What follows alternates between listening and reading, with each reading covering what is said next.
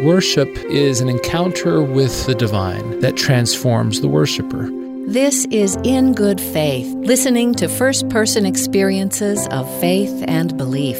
On In Good Faith, it's our privilege to hear stories and accounts from believers told in their own words. Our hope is to listen with an open heart, celebrating the power of faith and belief and what those stories mean to the ones who tell them.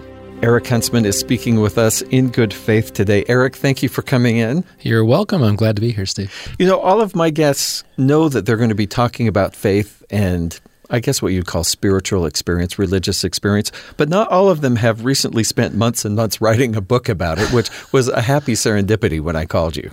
Well, you're talking about my book on worship, I suppose. Yes, yes. Yeah, it was something that's been on my mind for years and years, and particularly in my faith community, we have a very organized church and we have lots of requirements and lots of expectations. And so when I would talk to people about worship, they could always list for me all the things they do to worship. They pray, they go to church, they participate in ordinances, they sing. But when I would ask them what that actually was or to define worship, they sometimes kind of would draw a blank and just kind of stare at me. You know, I'd say, "What is worship?" Mm-hmm. And once again, they couldn't quite describe what it was intended to do or how, you know how it worked. And I'm not sure after months of thinking about it and writing about it, I have an even better better definition of it.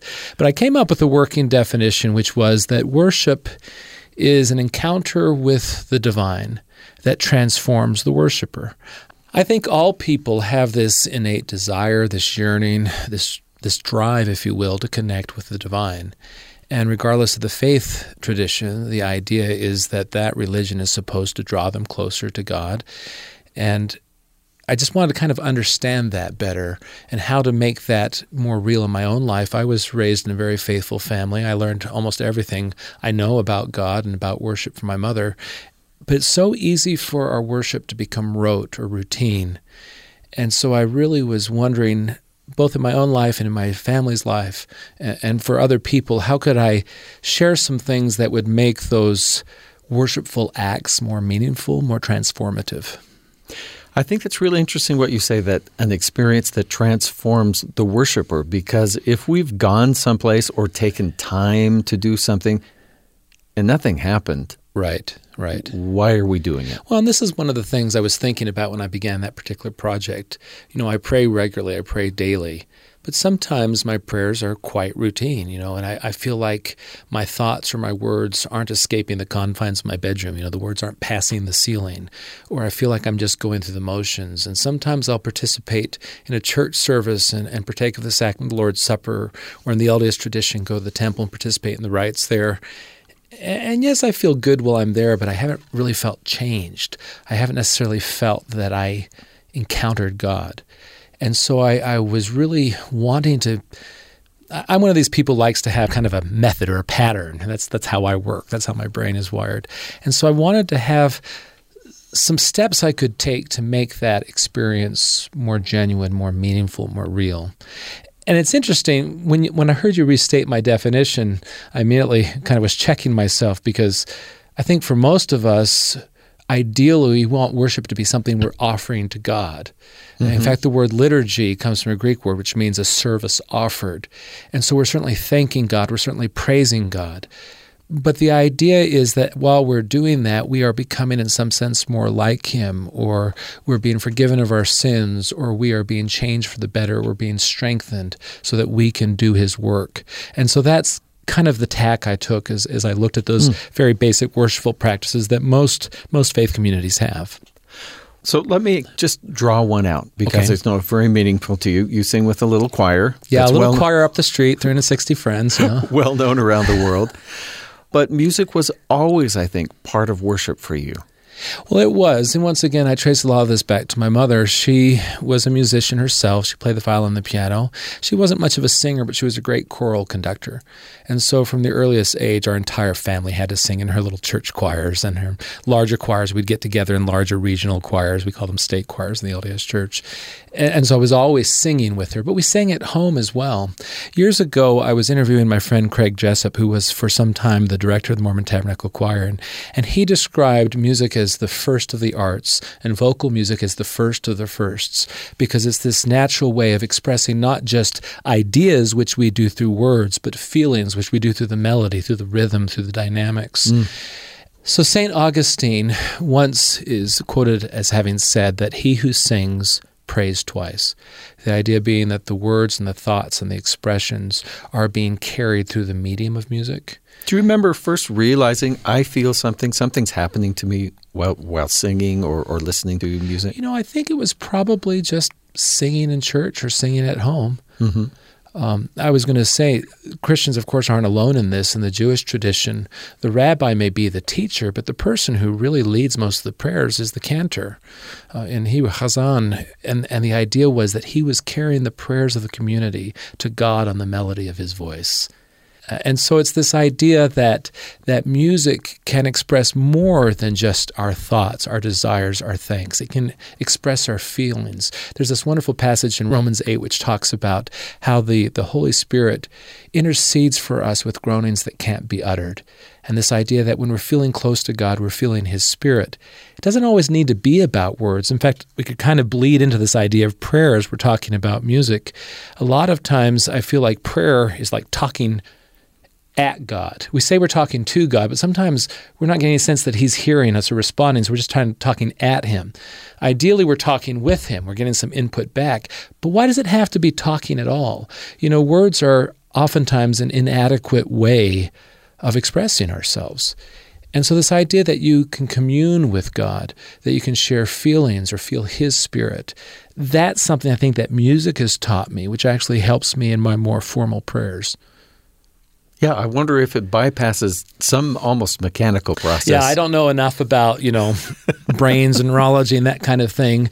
But, you know, I know a lot about left and right brain and that kind of thing. And I don't know. There's something to it, I'm sure. In thinking about all of this, in a way, I'm glad I'm not you because anytime I would be in a worshipful mood or mode, I would feel like I should be taking notes on this for my book. well, these were ideas so, that I had had for a while, and what I ended up doing was researching what communities did, what faith traditions did, and what individuals had said and talked about it to try to understand my own experiences. But what I what I want to come back to, since you raised the idea of you know how I was seeking to make worshipful experiences more genuine, more, more deep, more transformative, I came up with this little formula, which is we need to prepare before, concentrate or focus during, and be mindful and aware afterwards. That in order for a worshipful act, whether it be participating in a ritual or praying or singing or reading a sacred text, going to a sacred place, marking sacred time, it's not going to be different than the ordinary unless we take the time to step back from the daily rhythms of our life, the normal things we're thinking and doing, and really try to focus on the Lord. Not have it just be an act. Have this sense that we're really in His presence. This kind of came together for me on a trip to the Holy Land a number of years ago. I was leading a tour of Israel and, and the Palestinian territories, and my sister and her husband had come with us, and my brother in law was really excited to go back to the Western Wall. That's the remnants of the Jewish temple in Jerusalem. And we had been there with the group, but my sister and her husband stayed a couple days later with us. And so we went on Friday evening, which is, of course, when the Jewish Sabbath begins. So it wasn't just a sacred place, it was a, a sacred time. And in traditional Jewish practice, men and women worship separately. And so I took my brother in law on the larger men's side and we went up to the wall and I kind of showed him what happened. And we had a nice experience my daughter, who was with us, went over to the women's side. And we had lived in Jerusalem for a year as a family while I was teaching there. And so she she takes this like a fish to water. I mean, she was just in the middle and she was singing and dancing with the Jewish women. And so we had to wait at the partition for some time for her to finally come back and join us. And so I sometimes feel like I'm a spiritual voyeur. I really am intrigued by how other people worship. And so I was watching some of these women at prayer and standing towards the very back of the women's section, quite a distance from the wall and not joining in the singing and dancing of welcoming Shabbat, was this elderly Jewish woman who was just clearly very intent in her worship. And she had her Siddur or prayer book in one hand, and she was just kind of beating her breast and rocking and almost weeping as she prayed. And, and I felt bad for watching her, but I did. And, and all of a sudden she changed and she raised her hands to the to the heavens and she suddenly had this beautiful expression of joy on her face and she was singing and joyful and then she went back and I realized this woman was experiencing the full range of emotions with her God. And even though she was in the middle of this very crowded space with some goy, some Gentile watching her, she didn't care because even in that crowded space she was alone with her God. And that helped me understand the importance of really preparing for worship.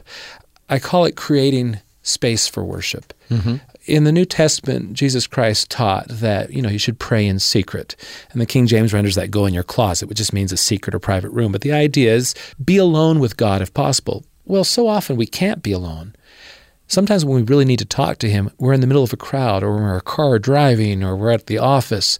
But that doesn't mean that spiritually and mentally we can't block out the world. We can't take some time to focus on God, that we can't create some mental and some spiritual space for worship, even if we're not in a private place, if that makes any sense. And so I thought, well, what differentiates just singing a song from truly praising God through music? Or what makes reading a sacred text worshiping. St. Benedict once said, You can read the book or you can pray the book. The idea that reading and teaching sacred text can be an act of worship, an act of prayer.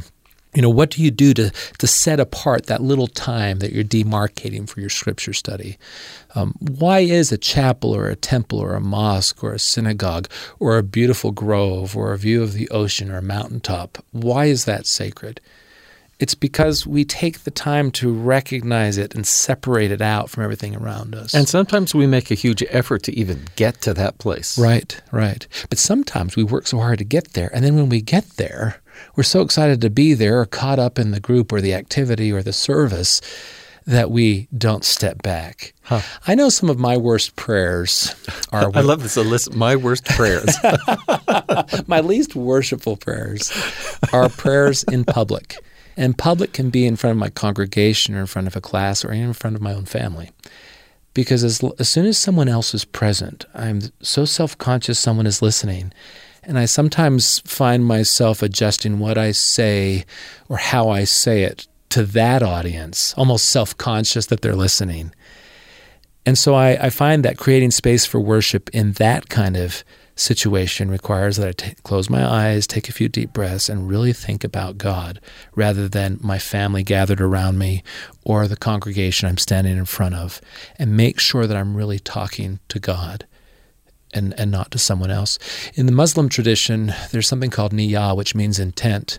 And I don't know enough about Islam to know that this is a common practice, but from what I read, it's not uncommon before someone performs ritual prayer, you know, which has a lot of gesticulation and bowing, or reading scripture, the Quran or something, they will state their intent.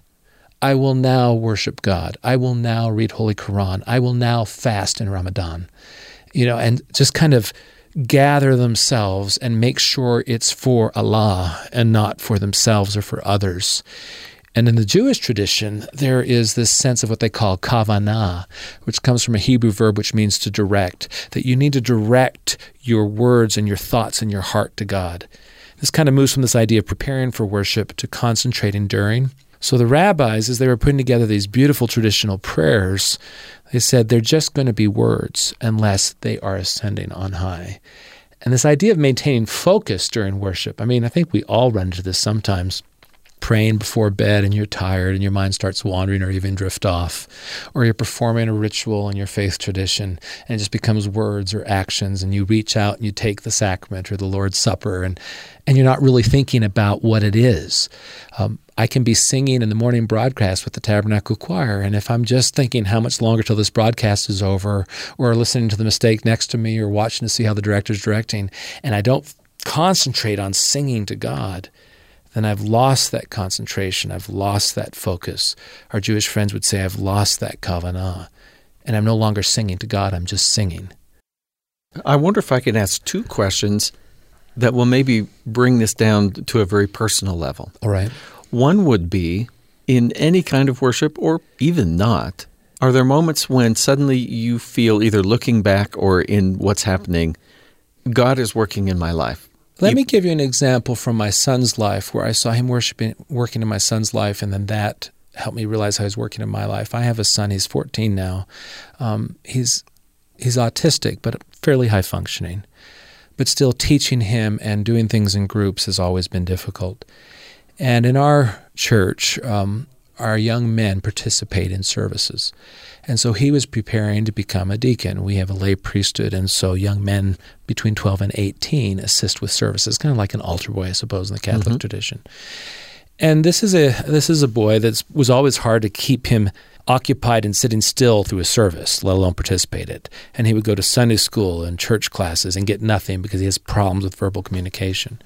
And so it took us months as a family. Every Monday night we get together as a family and pray and sing and, and study and worship together. And so we used a lot of those Monday evenings to prepare him to become a deacon or an altar boy, if mm-hmm. you will. And to participate in being, guess, I guess, what you call a Eucharistic minister, passing the sacrament, as we say in our tradition. I was afraid he wouldn't be able to do it. He'd get confused. He'd be scared. If we bring him late to an event, he's so self conscious he won't even go in. Mm. And so I got the keys to our church building, and we went in four nights that week and got the sacramental trays out and practiced how he would pass the bread and the water. And so when that Sunday morning, oh, and what I said to him the night before is I said, Now, Sam, you're representing the Lord Jesus Christ. This is called the Lord's Supper because on the last night of his life, he had bread and wine and he shared it with his friends and said, This represents what I've done for you. And I said, You know, if he came to our church tomorrow, he would break the bread and he'd bless it and he'd give it to each of us. We use water now rather than wine, but he would pass those little cups of water around. And so you need to think of him at the table and that you're standing for him as you give it to people. So the next day we were just holding our breaths, wondering whether he's going to be able to do this. And he was very nervous when he stood up and approached the, the table to, to get his tray. But as soon as they put the tray in his hand, he had practiced that and he knew what to do and he stood up straight and he served that sacrament of the Lord's Supper with a reverence I hadn't seen before. Mm. And it was so moving. I mean, just because it was a success, I have a disabled son who did something that was hard for him. But I could tell that he felt something. He really felt like Jesus was there with him, that he was working with Jesus. I felt the Spirit. I just wept as I took the bread and water from my son. And when he was finished, he slipped into the pew next to me and my wife, and I put my arm around him. I said, Buddy, I said, How do you feel? And he says, I felt proud. I felt confident. Then he stopped and he said, I felt the priesthood. In our tradition, that's the authority we give people to act and perform ordinances, rituals. And I thought, He really has. And we did. You know, mm. I turned and I looked at our congregation, and half the people we go to church with were in tears because they've watched this little boy grow up and couldn't believe he was doing this. And they, they felt the reverence he felt. And I remember thinking, this is the way I want to feel every time I partake. You know, I want to imagine that I'm at the Last Supper with Jesus and his disciples. I really want to be able to imagine that I'm part of this.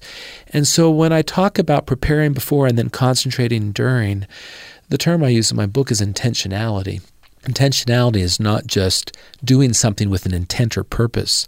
In both philosophy and linguistics, it also refers to the idea of being able to to imagine or, or project the thing that you're trying to do. And so for me, it's this idea of imagining that you are actually talking with God when you pray. You're actually singing to Him.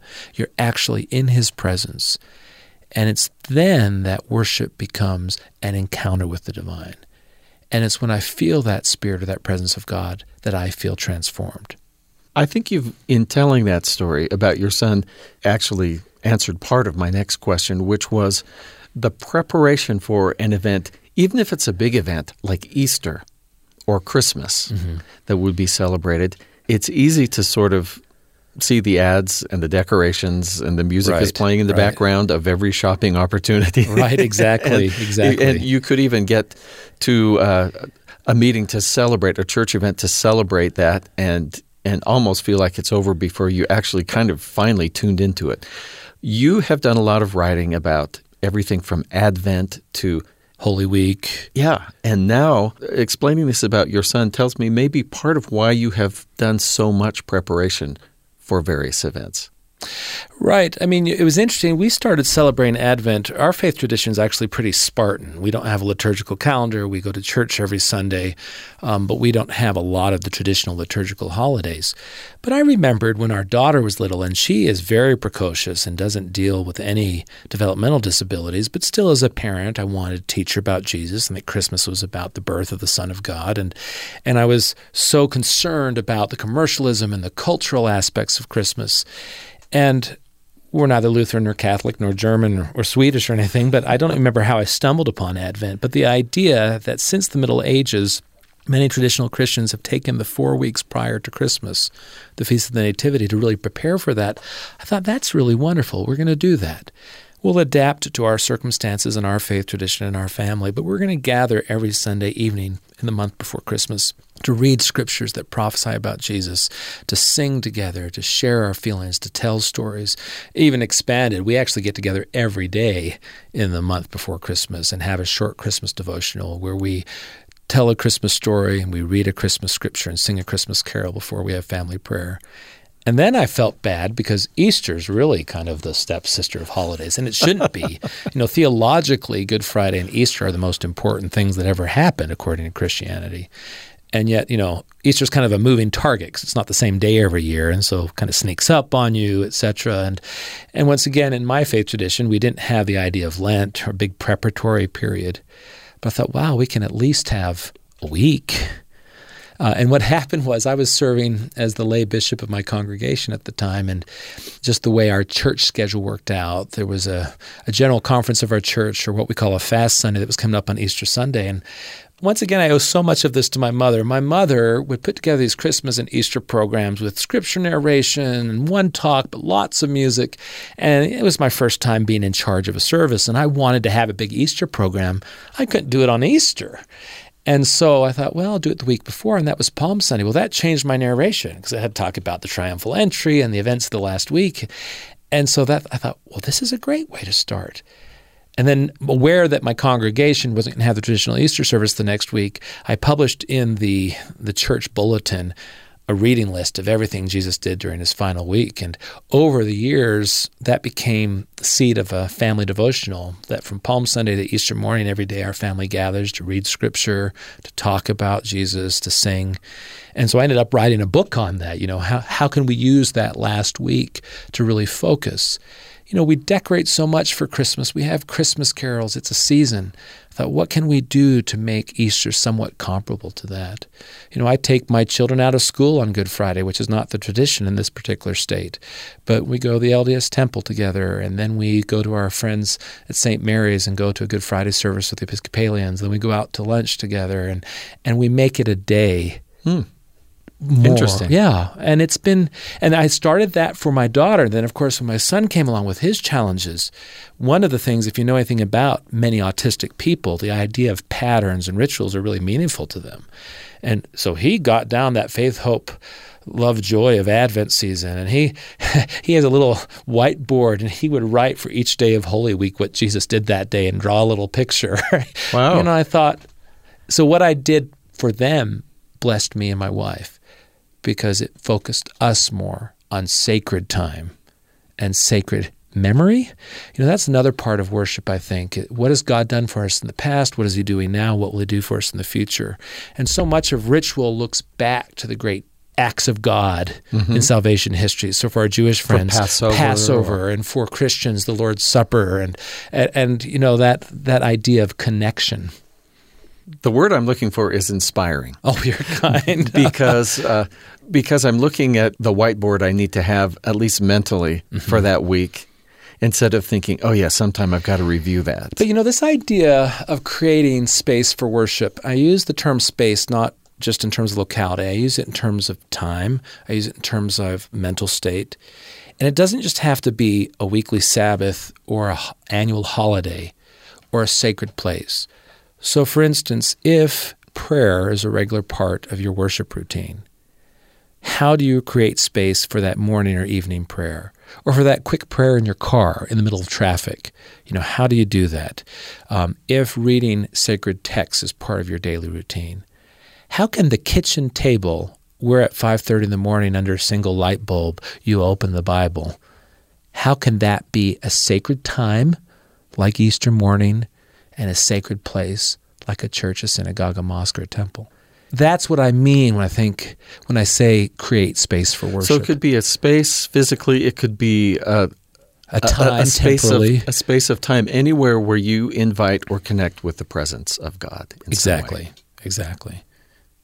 That's beautiful, and that's something I can carry with me anytime, anywhere. Mm-hmm. Nice to hear about that. Uh, you talked about preparation and mindfulness during, which leaves one more question open. What do we do afterwards? Yes. And you know, this is something. Years ago, I I went to Saturday evening mass with a couple of my buddies. My my best friend was Roman Catholic, and we were going out Saturday night. I think his mom knew there was no chance we are going to get up early in the morning. He was going to go to mass with her in the morning, so he said, "Make sure you go to mass before you go out." I'm LDS, so this was kind of foreign to me. I didn't know you could go to church on a day other than Sunday. So I went to mass with my friends, and they're kind of rowdy guys. And their whole demeanor changed when they entered the church. You know, they crossed themselves, they genuflected.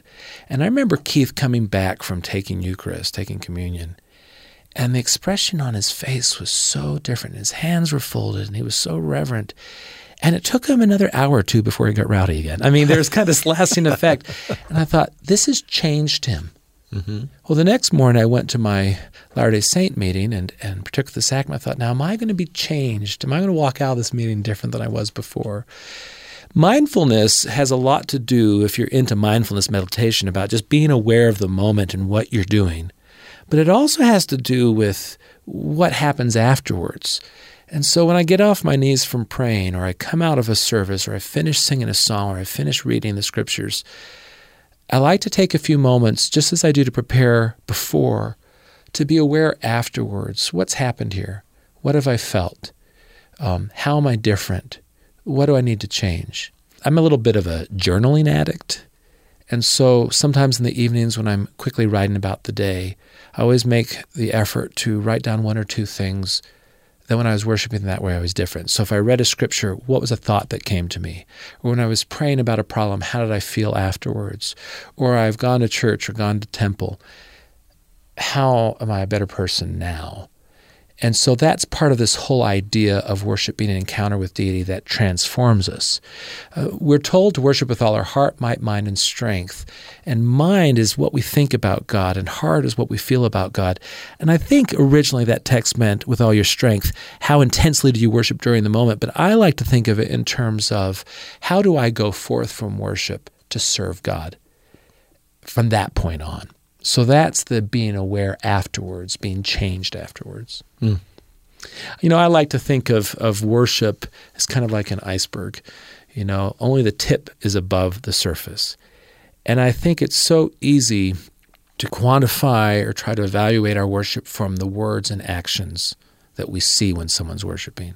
But to me, the heart and the soul and the feelings and the intent, that's the, the greater part of the iceberg that's below the surface, if that makes any sense. That's what really makes something worship, not the outward actions or words that we see. Perfect. Eric Huntsman, thank you for speaking with us in good faith. Oh, you're welcome. I hope it was interesting to you. Thanks for tuning in to In Good Faith. In the second half of the show, we'll hear from a panel of listeners discussing some of the ideas brought up by our guest, Dr. Eric Huntsman. Back in a moment with more of In Good Faith.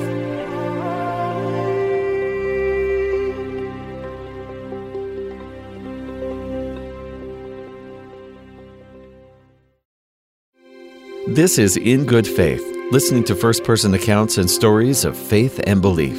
What is worship to you, and what makes those occasions, whether personal or in a community, more meaningful to you? We invited a group of people to listen to our guest and then respond. Gavin and Sherilyn Grooms are parents of seven and have 10 grandchildren. They're both musicians, as are all of their kids and in laws. They've been married nearly 33 years. Career wise, they work with foreign exchange students from around the world. Aaron Christian Carson is a filmmaker who grew up near the ocean and moved to the mountains of Colorado. He and his wife just had their first child two months ago, and their second as well, a set of boy and girl twins. Rachel Sherman lives in Provo, Utah, and spends most of her time and money going out to eat. She's a producer for Thinking Aloud on BYU Radio.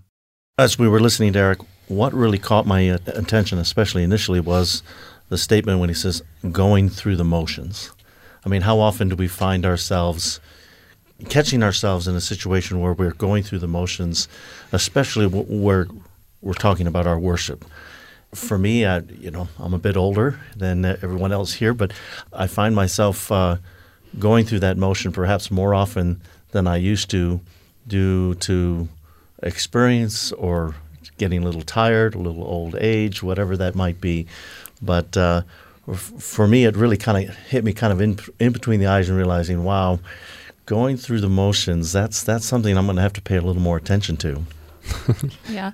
I am I guess, younger. And I feel like I'm already caught up in going through the motions in life, especially when I'm sitting in, in our church service during the first hour when we hear people talking. I'm sitting next to my husband and I, I see my husband just scrolling through his phone because that's the de facto thing to do when something ha- is happening in the background.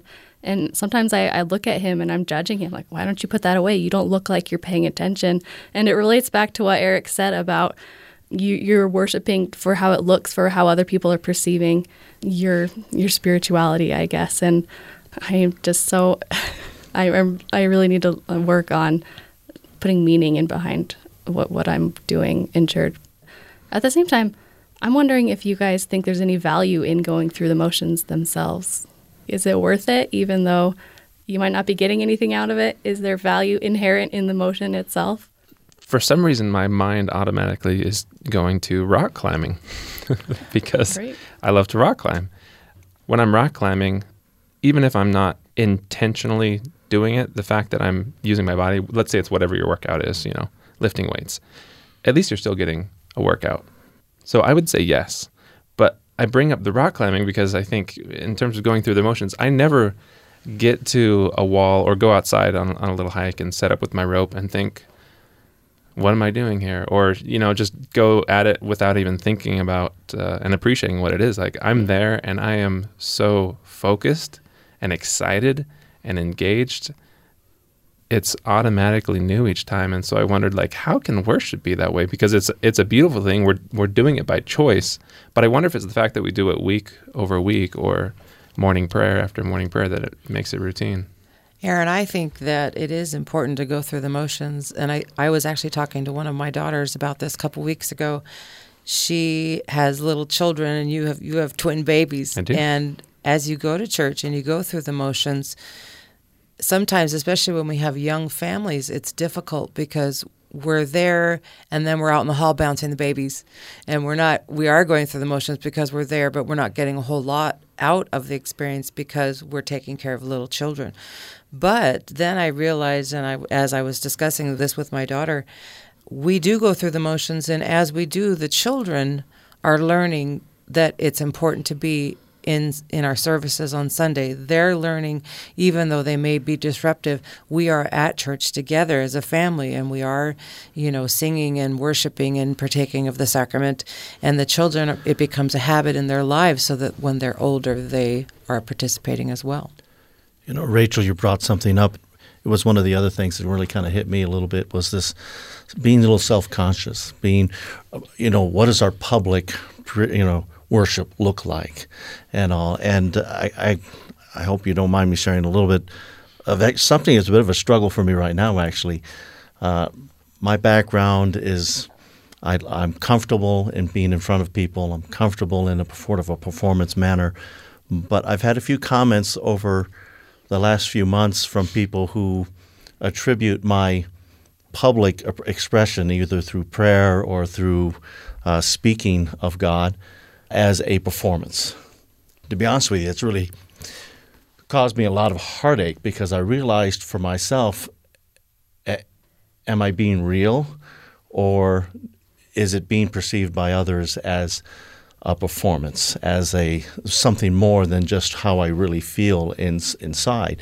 And so it, it really has caused me to uh, review in my own heart and mind what am I doing? Is it is it real? Is it real? How can you tell? Have you guys had experiences with whether like you feel like the experience you're having is is meaningful to you or does it feel the same as going through the motions?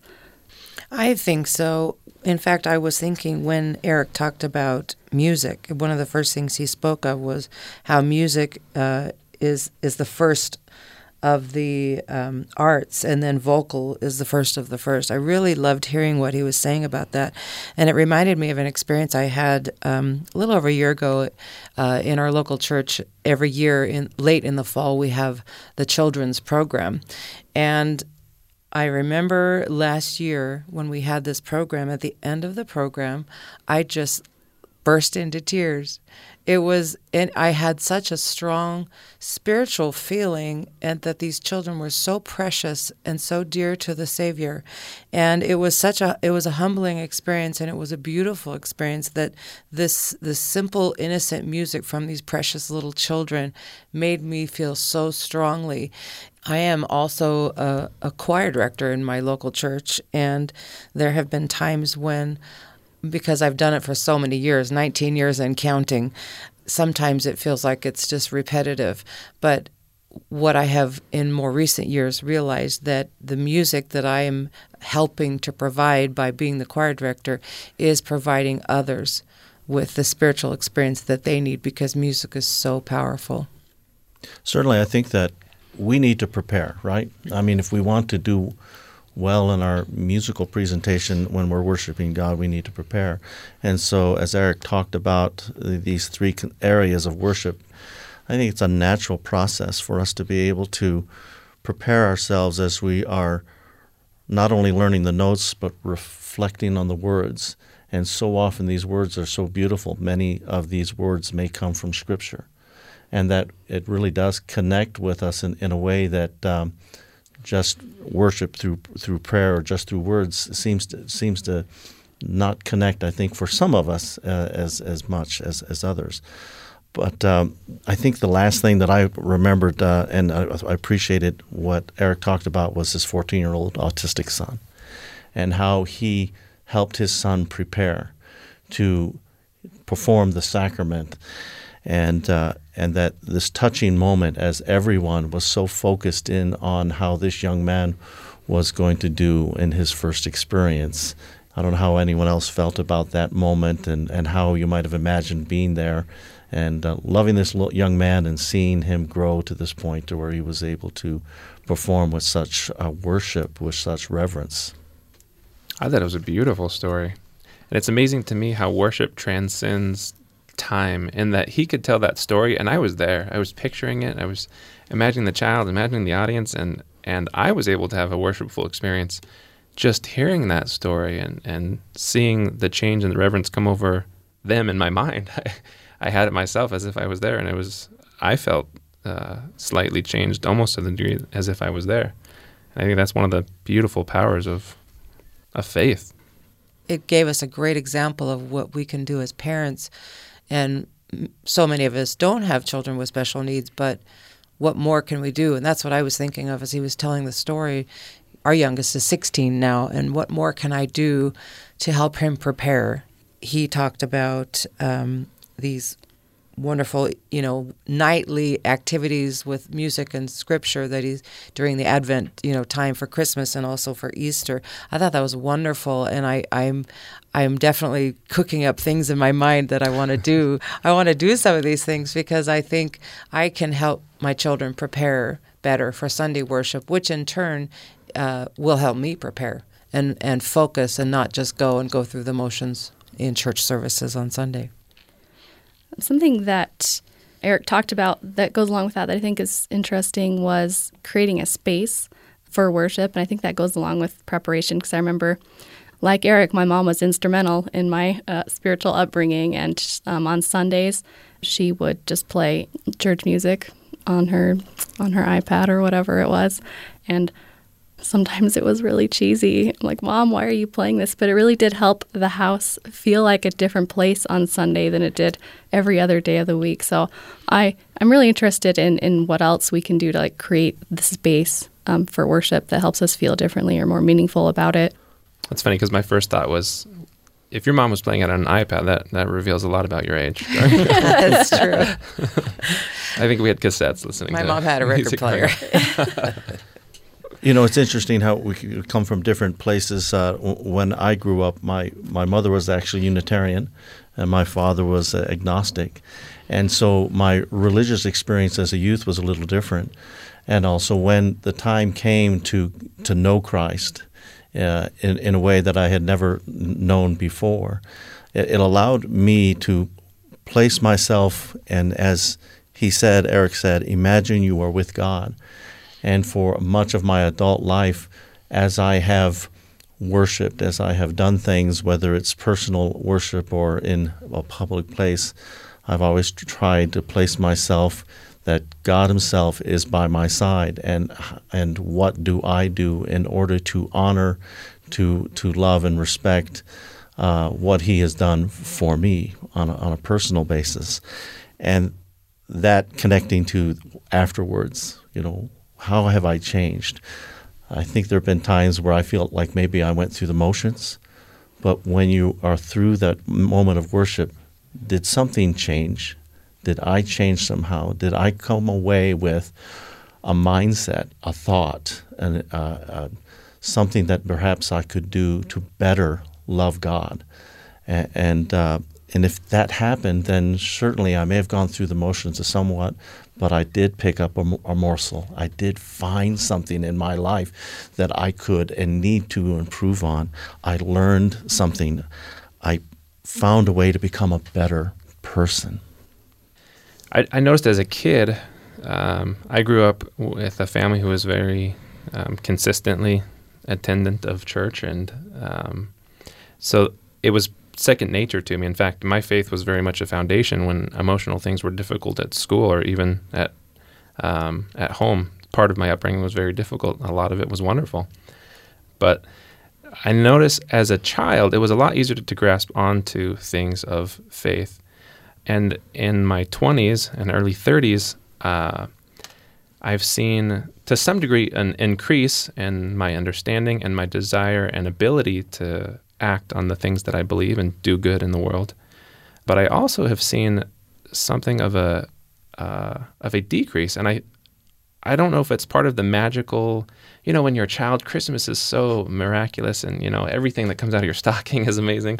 As you get older, it's a little more like, okay, it's just another thing, and I can buy that. You know, when I work for half an hour.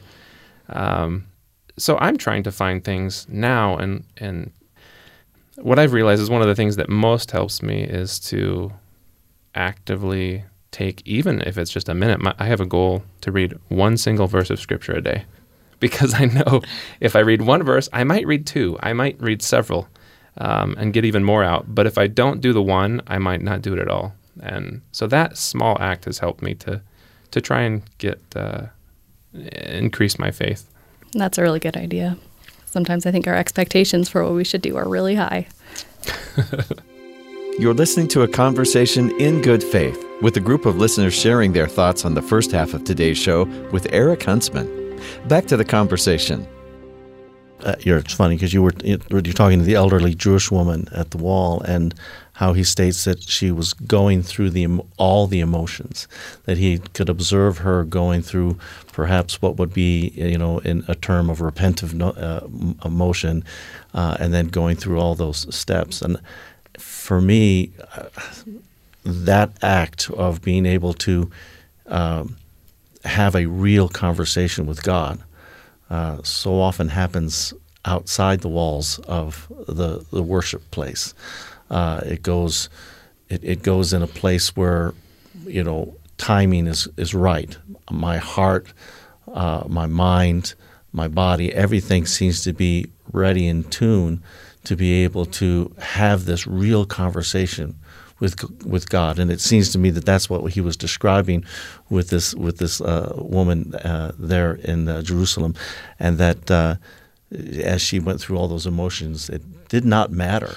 Uh, when she, he said that, I was thinking of the disciple Stephen, who uh, saw God while he was being stoned to death. So here's this violent experience that he's having, and yet perhaps the most spiritual uh, or most uh, uh, connection with God was happening at the same time. So it seemed to me to kind of help me have a better understanding to know that this can happen. We can have these experiences wherever we happen to be, uh, and, and all, if we are prepared and ready for ready to have that conversation with God. That reminds me of an experience I had when I was 18.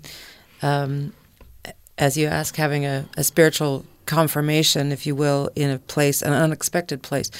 And it wasn't completely unexpected, but it, it was unusual for me. Um, I spent the summer in Boston at uh, Tanglewood working on music during the summer uh, with a group of youth from all over the country. And uh, I believe, if I remember correctly, I was the only Mormon.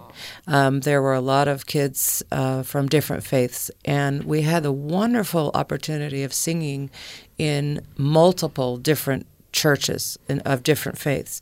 And as we went to each place, we had this common music that we, we did together. And I just remember as everyone was taking their communion, I had a very strong confirmation of my own faith, as each of them had confirmations of their faith in these different church edifices, beautiful buildings that we attended and sang. And I just remember what a wonderful experience that was for me to be able to participate in, in other faiths during that summer uh, and be with all of these young people having the same common experience with music. We talked earlier about praying uh, in public, um, and sometimes how it changes the way the words we use. And I have to consciously think to myself, uh, who am I praying to, and am I praying uh, to God? But that was one of my favorite stories of the Jewish woman being so free with her emotions. Uh, it's something I strive for and, and wish that everybody could experience. And I have had moments in my life. There was a time I was uh, 20 years old. I was in Mexico serving a uh, church mission, teaching people about Jesus Christ. And in one particular day, uh, I was with a family, and some things happened in that home that uh, were really sad. A, a, child was getting spanked, and it reminded me of some painful experiences I had growing up. And something about it made me start to feel really emotional. And I didn't know what it was, but it was like, I need to walk out of here and I started walking to the backyard of this little home in Mexico next to the coast, uh, no fences, and I just got in the backyard and was like, I just need to be alone.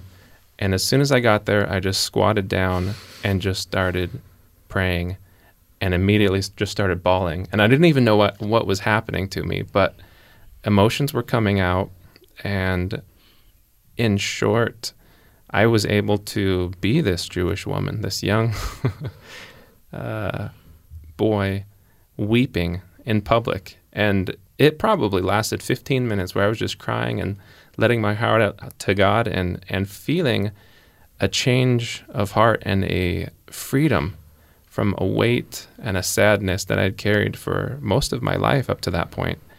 And I imagined in my mind, even as I was talking to him, people walking by and, and possibly groves of, of curious travelers looking. Um, in fact, I think it was a tourist town. Uh, and I didn't care at all. I I was like, let the whole world be there. I am here in my moment with my God being changed, and it is beautiful, and I am loving it. Aaron, thank you so much. That's a beautiful story. It it it does remind us all about the experiences we've had when we relate with God in our own personal way and with without the ability of really describing it because can it really be described when we have these moments when it's just you and God?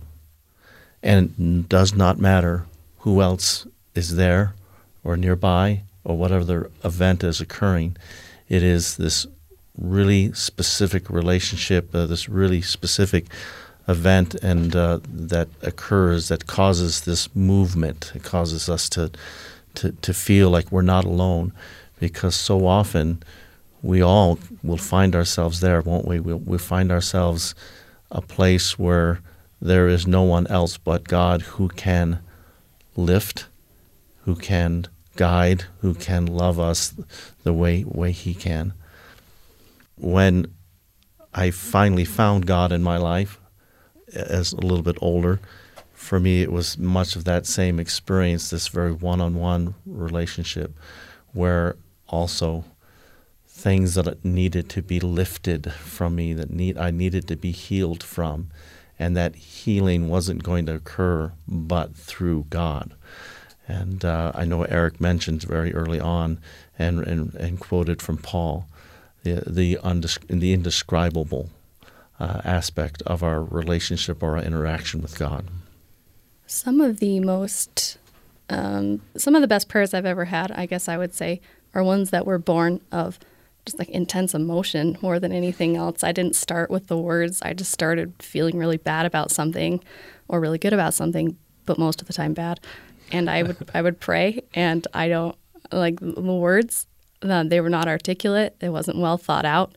I didn't use very formal language like thou, um, but I, I, would say the same thing over and over again in my head, and it was born of emotion. And I'm sitting here trying to think of an experience that I've had that you guys are talking about with God, but it's so hard to even think of one because it's not constructed with language at all. All, all I remember about those experiences is, is just emotion. So it is hard to think of the words to to describe those kinds of things and hard to even remember in the terms you're used to.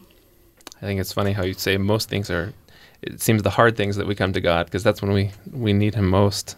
But there was a time that I prayed to him with joy and it was uh, I was in my living room I don't even remember what the circumstances were, but it was one of those few moments where it's like I just want to tell him thank you, like really thank you, like a lot of strong emotions and I didn't even know how to express it with words. So I just started dancing. Nobody was in my house. Um, I think I had music turned up way loud too, and I was just partying. It probably looked like a goofball. Nobody knew about it, but it was just a beautiful, like, God, I am dancing to you. And I don't think I've ever done that in my life. Who knows if I ever will, but it was so fun. Um, and he knew what I was saying. And um, yeah, sometimes you don't have words. I think God knows each of us. I know God knows each of us very, very intimately, more than we even know ourselves. And I remember an experience I had similar to yours where I was thanking God actually for my future husband who's sitting next to me uh, wasn't asking, you know, wasn't uh, asking for any kind of confirmation or anything. I'm supposed to marry him. I already knew, but at that moment of of giving thanks and sharing, showing gratitude for this man that I had met and I was so in love with, I I did receive a very powerful witness, a very powerful answer. This is the man you're supposed to marry, and it wasn't only. It, it was actually a physical experience. It it was, and so and the Lord knew that I needed that experience because of a few uh, external forces that that came at us a little bit after that. Um, so I was able to fall back on that experience and know with a surety that I was I had made the right decision. So the Lord knew that I needed that, and it, it was a really remarkable and very memorable experience that was not necessarily just from asking a question. I have some friends who are very logical, and I notice that in their lives, oh, everything makes sense. So this is what God wants me to do. And others who are very emotional, and it, feels right. So that's what I'm going to do. And I, I love how God can speak to us in our own unique ways. That's our time for today. Thanks to our panelists, and especially Eric Huntsman, for sharing his stories and his faith. In Good Faith is committed to the idea that we all benefit from hearing people of widely varying backgrounds tell their personal experience with faith and belief. In fact, we think people with such experience deserve some of our best listening. We hope you found value in today's conversation and welcome your thoughts and ideas about the program. Reach out anytime via email ingoodfaith at byu.edu Find all of our shows archived online for listening and sharing at byuradio.org slash ingoodfaith or subscribe to our podcast in iTunes or wherever you get your podcasts. This episode was produced with help from Marcus Smith and Christine Knockleby. I'm Stephen Cap Perry. I hope you'll join us again soon, right here in Good Faith.